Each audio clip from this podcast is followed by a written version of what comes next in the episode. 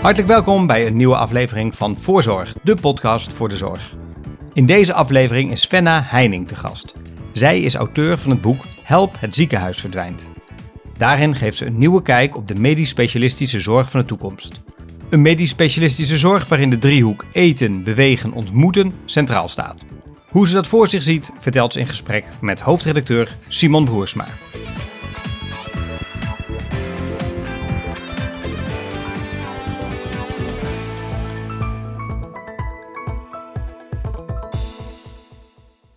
Fenne Heining, auteur van het boek Help, het ziekenhuis verdwijnt. Je hebt een heel mooi boek geschreven.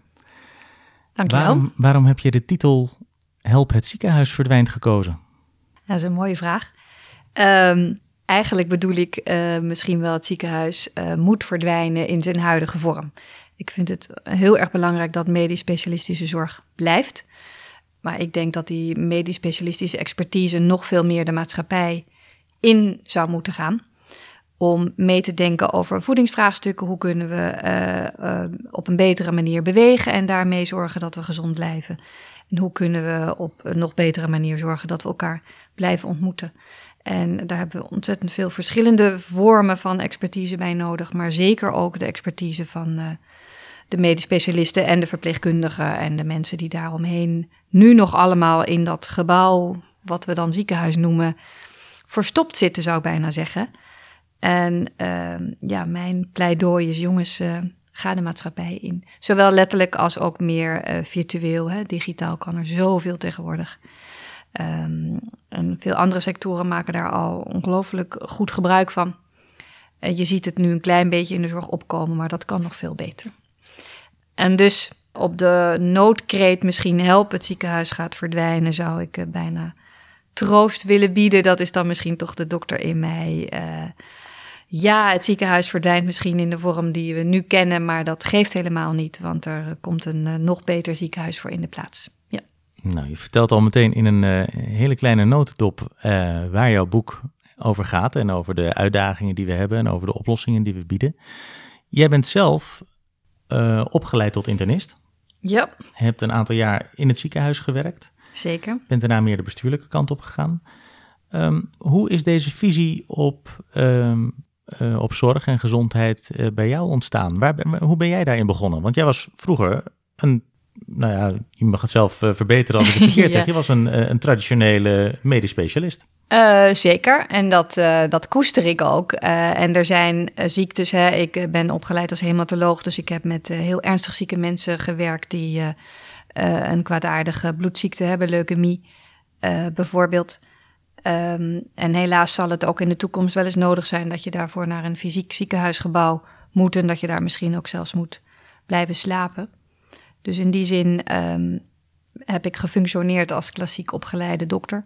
Maar juist daar heb ik geleerd dat hoe hoogcomplex dat stukje van de medisch specialistische zorg ook is, het tot en met een beenmergtransplantatie aan toe. Ook en juist in die setting maakt het zo ontzettend veel verschil of je goed eet. Uh, en of je ook daar uh, voldoende beweegt. En wij hadden home trainers staan op de beenmergtransplantaatiepatiënten. En aanvankelijk keek vaak de patiënten of de familie echt aan alsof je gek was. Hallo, ik moet op een home trainer gaan zitten. Weet je niet dat ik ziek ben? ja, daarom juist. En daar werd ook vaak lacherig over gedaan. En het, toen waren dat uh, hippe publicaties die lieten zien, zelfs in die ongelooflijk heftige setting van mensen die echt verschrikkelijk ziek zijn, een paar minuten op een fiets zitten, um, is bevorderlijk voor je mentale welzijn, maar ook voor je lichamelijke welzijn. Er gewoon minder bloedtransfusiebehoefte bijvoorbeeld.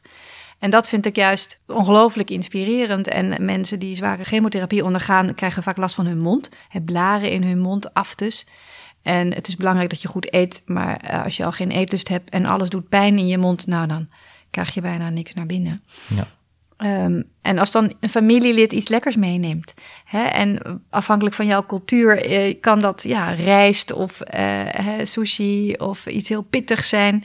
Uh, dat kan dan zo helpen. Hè? En een, en een ervaren zuster die zegt: ehm, spoel je mond een beetje met bessensap, want dat helpt.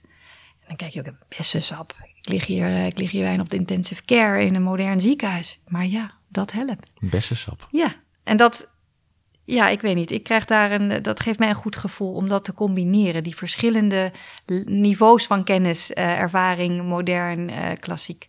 Ja, dus dat, het is overal.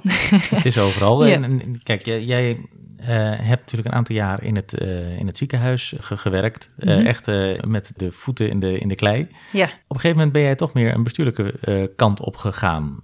Um, wat was jouw motivatie om dat te gaan doen? Um, nou, de dokter in mij die wil graag mensen helpen. En die denkt natuurlijk na over hoe kan ik de patiënt die op dit moment voor mijn neus zit, uh, het beste uh, beter maken. Of in ieder geval het lijden helpen verlichten. Uh, maar gedurende de jaren dat ik dat gedaan heb, merkte ik dat ik iemand ben die dan ook wil nadenken: hoe kan ik het voor de hele afdeling um, nog beter maken? Of misschien wel voor het hele ziekenhuis, of misschien wel hè, voor de zorg in het land. En ja, mijn, mijn hersenen blijken zo in elkaar te zitten dat, ik dat, uh, dat me dat voldoening geeft om op dat niveau erover na te denken. Uh, misschien een niveau abstracter misschien. En ook daar weer, en dat zijn hartstikke lastige vraagstukken. En we zitten nu al boven de 100 miljard dat we per jaar uitgeven aan de zorg in Nederland alleen al. Daar is niet even een gemakkelijke oplossing van we doen het gewoon zo. Maar om ook daar de hele hoogcomplexe kennis en expertise te mixen met, met ja, het gezonde verstand en je onderbuikgevoel. Uh, dat vind ik een, uh, een, een, hele mooie uitdaging waar ik graag mijn energie in wil steken. Ja. Is die uh, combinatie van aan de ene kant dat het hogere abstracte niveau en aan de andere kant dat voeten in de klei, dat dagelijkse bezig zijn met, met de patiënt ja. die je op dat ogenblik behandelt, ehm, is, heeft dat ook geleid tot dit boek? Ja, Uiteindelijk wel, zeker. En ik ben natuurlijk opgegroeid en opgeleid in een tijd dat we nog niet eens internet uh, hadden. Hè. Dat kan je bijna niet meer voorstellen. Laat staan um, dat ik permanent een smartphone in mijn zak had. Um, maar als privépersoon merkte ik, hè, ik was de vakantie voor het gezin aan het regelen, uh, zes maanden van tevoren.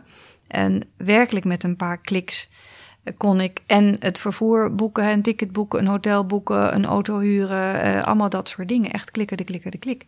En dat ging zo gemakkelijk dat ik echt op dat moment dacht van ja, maar waarom, waarom doen we dat niet in het ziekenhuis? In ieder geval veel meer dan we nu gewend zijn. Uh, dus dat was een soort besef dat mij triggerde. En um, een andere invalshoek ik ben internist, hè. internisten die denken na. Dat zijn niet de mensen die, die snijden uh, en ook iets minder de, de specialisten die nou altijd met techniek te maken hebben. Maar ook toen ik opgeleid werd, werd ik vervuld van een soort van trots van wij mogen met de modernste technieken werken. Dat vond ik een soort van stoer. Bijvoorbeeld uh, camera's om in de maag te kijken of in de, in de darm te kijken. Dat is technisch echt een huzarenstukje om een camera op een slang te monteren die de bocht om kan gaan. Uh, licht dat een hoekje om kan kijken. Dat is allemaal hele bijzondere technieken. Dat hadden wij. um, nog voordat de mobiele telefoon bestond, uh, was er een pieper. Niemand in de samenleving had een pieper, behalve bijvoorbeeld de medisch specialisten die dienst hadden. Dat was op dat moment cutting edge technology en dat vond ik stoer. En op een gegeven moment is het gebeurd dat niet zozeer het ziekenhuis achteruit is gegaan, of de medische zorg, maar dat de rest van de samenleving in de hoogste versnelling vooruit is gegaan op het gebruik van technieken. Waardoor dus de discrepantie juist omgeklapt is. We lopen in het ziekenhuis nu achter, hebben faxen nog.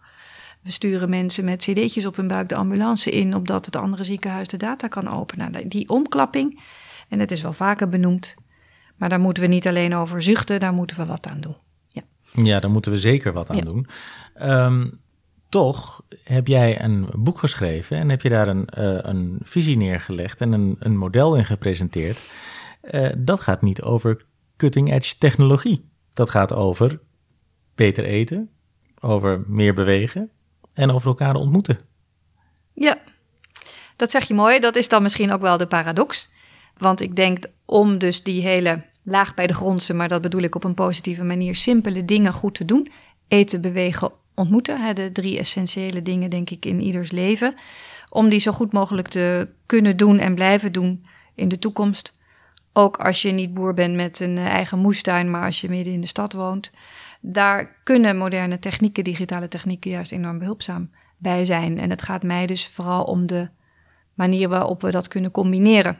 Als individuele burger, met misschien de, eh, dat Fitbit-horloge en de smartphone in zijn zak, maar ook als zorgaanbieder, de medisch specialist, die hopelijk in de toekomst niet zegt: Nou, als je mij nodig hebt, dan ben je van harte welkom. Kom maar naar mijn spreekuur in dat fysieke ziekenhuisgebouw, waar je eerst naartoe moet zien te komen, dan nog weer in een wachtkamer plaats moet vinden. Maar ik kom naar jou toe. Het zij letterlijk?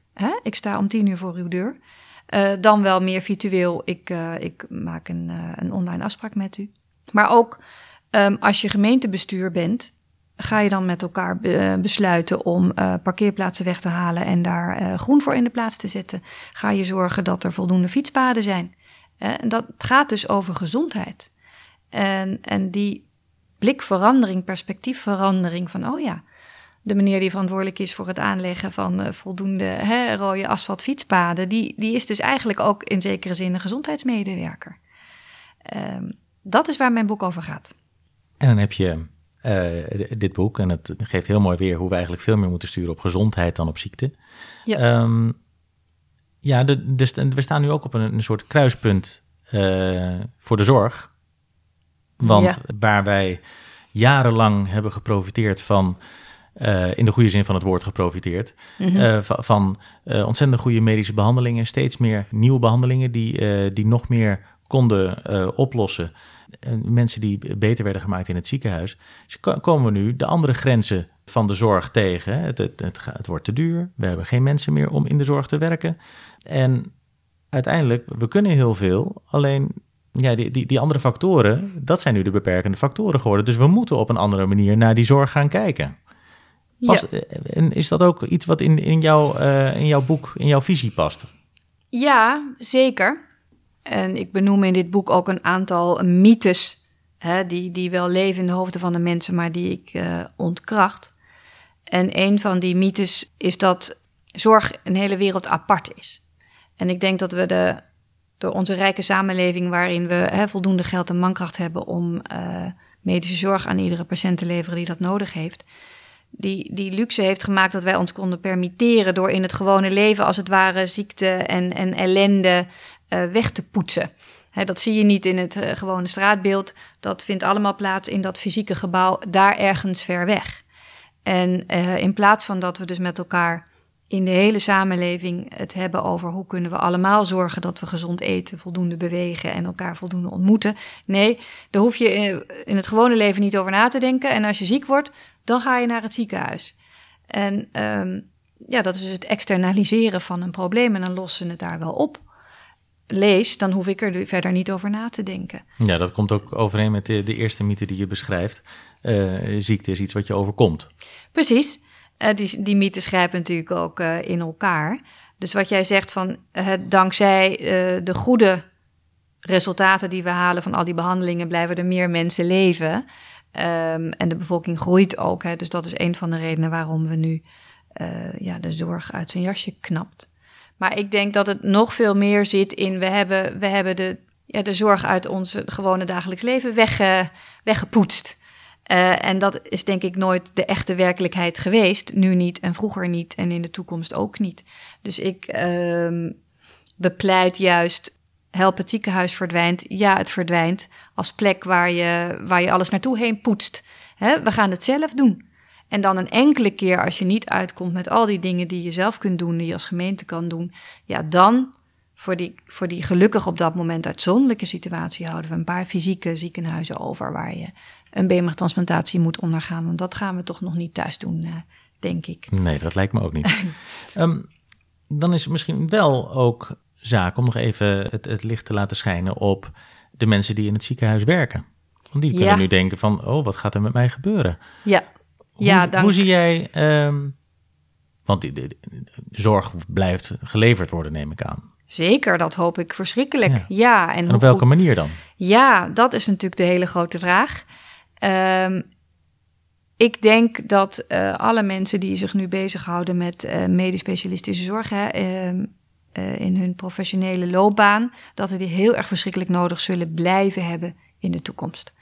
Maar ik denk dat voor een gedeelte die mensen vanuit hun eigen huis hun werk kunnen doen, meer digitaal. Het zij omdat ze uh, in een direct contact met een videoverbinding patiënten helpen beter maken. Het zij omdat we um, patiënten op afstand in de gaten kunnen houden.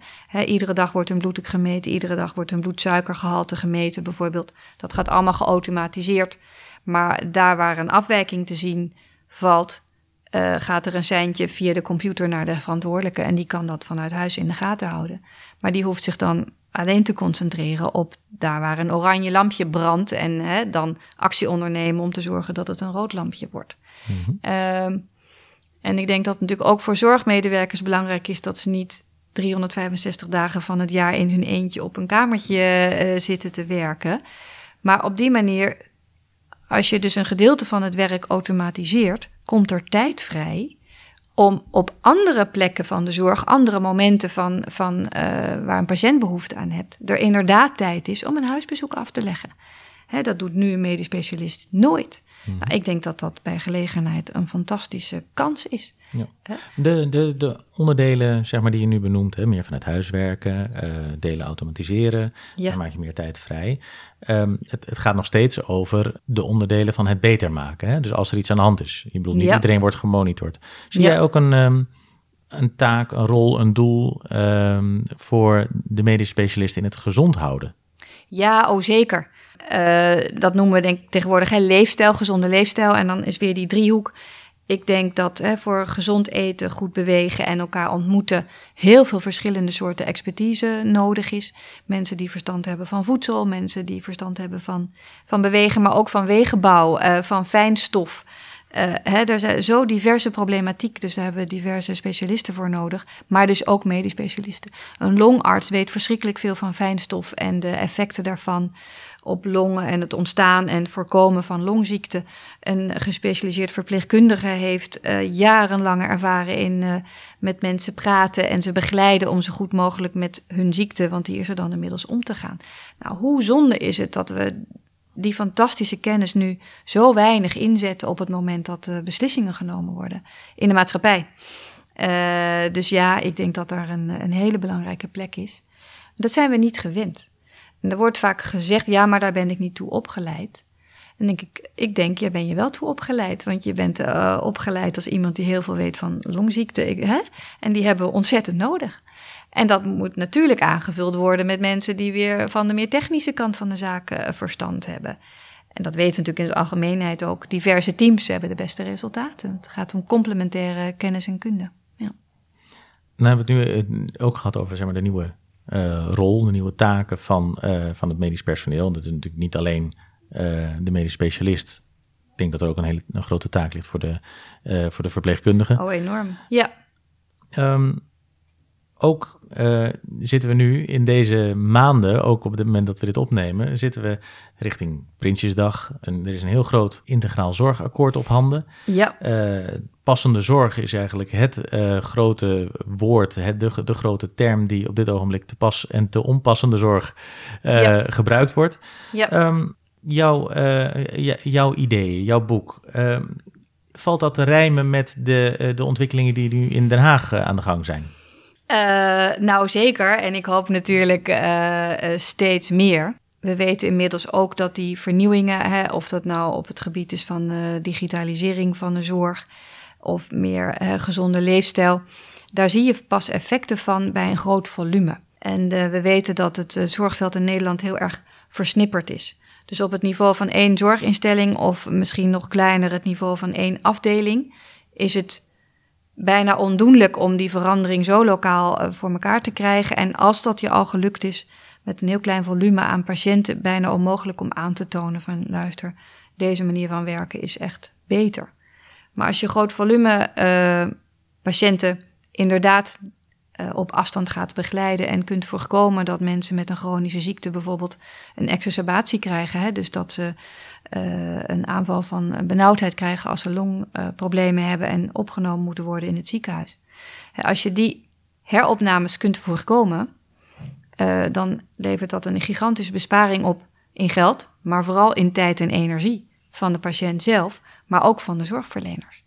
En als je die tijd vrij kan maken, hè, die energie kan vrijmaken om dat weer op een ander plekje in de zorg te, te besteden, dan maak je grote stappen vooruit. En wat mij betreft is dat ook passende zorg. En passende zorg vat ik ook heel erg op als samen beslissen, ga met het gesprek aan met de patiënt. En niet alles wat kan, moet ook. Maar dat is niet aan één zorgverlener om te beslissen over de patiënt heen. Nou, dat doen we maar niet meer voor u. Uh, maar als je het gesprek aangaat. Hè, een collega van mij, uh, nefroloog Willem-Jan uh, van der Bos, heeft ehm, heel veel onderzoek gedaan bij dialysepatiënten van boven de 80. Dat kan, dat doen we ook. En sommige patiënten die zijn er hartstikke blij mee dat op die manier hun leven nog een betere kwaliteit kan krijgen. Maar als je het gesprek eerlijk aangaat, dan blijken heel veel mensen op die leeftijd te zeggen: Nou, dokter, ik begrijp dat ik als ik nu drie keer per week aan de dialyse ga, dat ik dan misschien nog iets langer leef. Maar ik uh, kies er eigenlijk liever voor om uh, die zware behandeling niet zo vaak per week aan te gaan. En ik accepteer dat daarmee misschien mijn leven ietsje korter zal duren. Uh, dat is een hele Um, daar begonnen we ook deze podcast mee. Hè? De traditionele opvatting van de medisch specialist, het, het, het beter maken. Ja.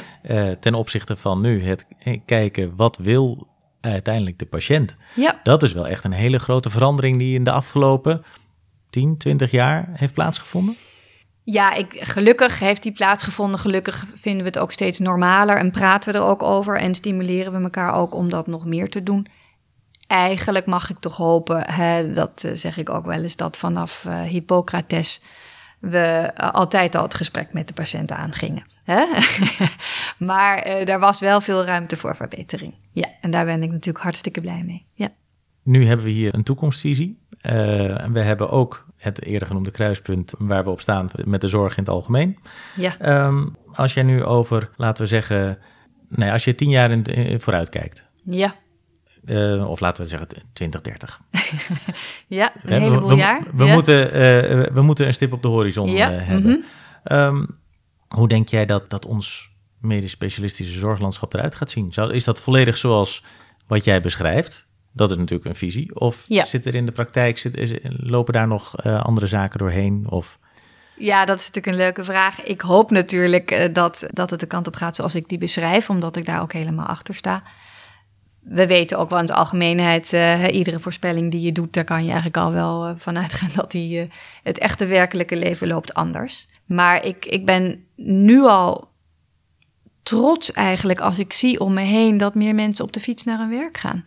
dat ik de jongeren die nu in het ziekenhuis werken of op mijn nieuwe werk een, een maaltijdsalade in een tupperwareetje mee van huis nemen om aan de lunch op te eten. Nou, dat was toen ik co-assistent was echt, dat kwam niet voor. Wat hadden ze toen bij zich? Een Snickers. of helemaal niks. En dat is misschien, dat lijkt een kleine verandering, maar ik denk dat dat gigantisch is. We hebben tegenwoordig fietsfiles. Utrecht is een van de steden waar het meest gefietst wordt. En nou ja, het is niet fijn om in de file te staan, maar zo'n grote verandering op zo'n hoog volume, dat was een paar jaar geleden nog niet eens. Dus ik word daar, uh, ik word daar heel blij van. Uh, nou ja, de andere sectoren is wel vaker genoemd als voorbeeld. Het financiële verkeer is zo ontzettend veranderd. Bankzaken gaan bijna helemaal uh, digitaal. Ik kan me echt oprecht niet herinneren wanneer ik voor laatst in een bankkantoor ben geweest. Terwijl hè, wij allemaal en ik ook uh, iedere dag wel iets met betaling uh, van doen heb. Dat zijn ongelooflijk grote revoluties in hele korte tijd. En ik vind het eigenlijk niet heel gewaagd om de voorspelling te durven doen dat dat dus ook in de zorg zal gaan gebeuren. Uh, en een van de mythes die in dit boek beschreven wordt, waar we het nog niet over gehad hebben. Zodra het over zorg gaat, komt er vaak een frame omhoog van wil je of warme, empathische, menselijke zorg, of wil je een koude, akelige computer. Nou, als je het zo stelt, dan zal natuurlijk iedereen zeggen, nou doe mij dan maar de warme mens. En natuurlijk, dat vind ik ook. Maar ik denk dat dat frame niet goed gebracht wordt. Ik denk dat we juist de, de digitale mogelijkheden veel en vaak uh, mogen en moeten gebruiken. Zodat we meer ruimte en tijd en energie krijgen voor inderdaad natuurlijk die warme menselijke zorg. Dus ik denk dat we de, de trend die nu al vandaag gaande is, vooral door moeten zetten. Uh, en dat de energie vooral ook zit in het veranderen van dat frame. Daar zit denk ik, uh, daar zou de energie naartoe moeten gaan. Lijkt me heel, uh, heel mooi. Ik denk dat het ook een, een, een goede laatste oproep is aan de mensen die dit horen. Om toch werk te gaan maken van die verschillende veranderingen die, uh, die op stapel staan. Nou, ik heb het, uh, het, het, boek Help het ziekenhuis verdwijnt met, uh, met heel veel plezier gelezen. Het is een handzaam boekje. Dankjewel. Uh, boekje, dat klinkt heel denigrerend, maar dat is het absoluut niet. Maar het is wel iets wat je in, in een avondje prima wegleest. ook op het moment dat je niet tot over je oren in de, in de, de beleidsmatige zorg in Nederland zit. Ja, ik, ik kan je ermee feliciteren. Dankjewel. Wil je, nog iets, wil je nog iets kwijt? Uh, nee, ik vond het een mooi gesprek. Ik, als ik zo luister naar jouw afronding, dan uh, is dit boek vooral geschreven ook om de lezer. En zeker de lezer die gewend is om in het ziekenhuis te werken, maar ook hè, de burger die hoopt uh, dat hij nooit patiënt gaat worden. Wat kan je nou zelf doen om, om te helpen aan die zorgtransformatie of de maatschappijtransformatie? Want zoals het nu gaat, uh, dat gaan we niet volhouden. Dat weten we allemaal. Dus tips en tricks van wat je zelf kan doen, uh, die staan in dit boek. Dankjewel. Dankjewel. Tot zover deze aflevering. Onze muziek is gemaakt door Bram Brouwers. De montage was in handen van Ties Timmers. Graag wijs ik u erop dat u zich kunt abonneren op deze podcast in de meeste bekende podcast-apps. Voor nu, hartelijk dank voor het luisteren en heel graag tot de volgende voorzorg.